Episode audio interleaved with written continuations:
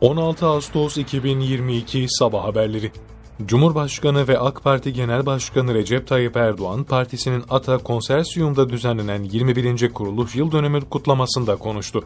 Erdoğan burada yaptığı konuşmasında toplu konut idaresinden milletimiz konut almaya hazırsa süratle bu konutlar yapacak, milletimizin satın almasını sağlayacağız ifadesini kullandı.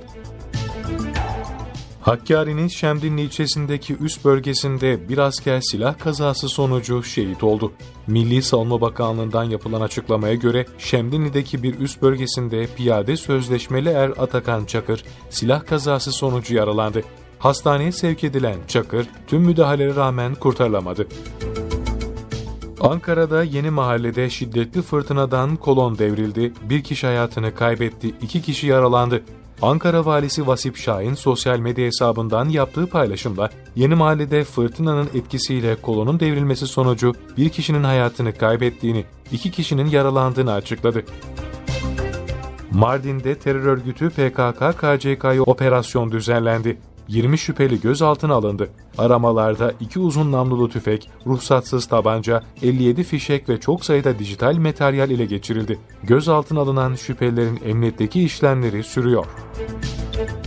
2022 YKS sonuçlarına göre 1 milyona aşkın aday üniversiteye yerleşti.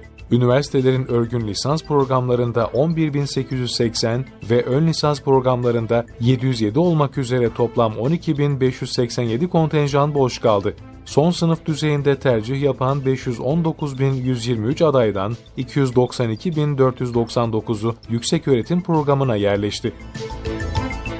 2022 KPSS ön lisans başvuru tarihinin 16 Ağustos'a kadar uzatıldığı açıklandı.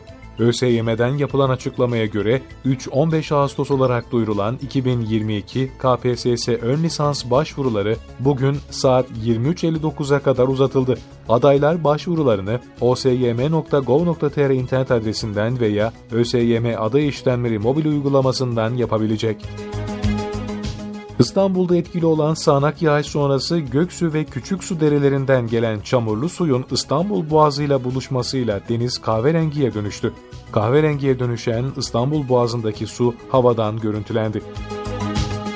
Avrupa'nın en büyük nükleer santrali olan Zaporojye nükleer santrali sahasına yönelik günlerdir süren topçu atışları nedeniyle Ukrayna ve Rusya birbirini suçlamaya devam ediyor.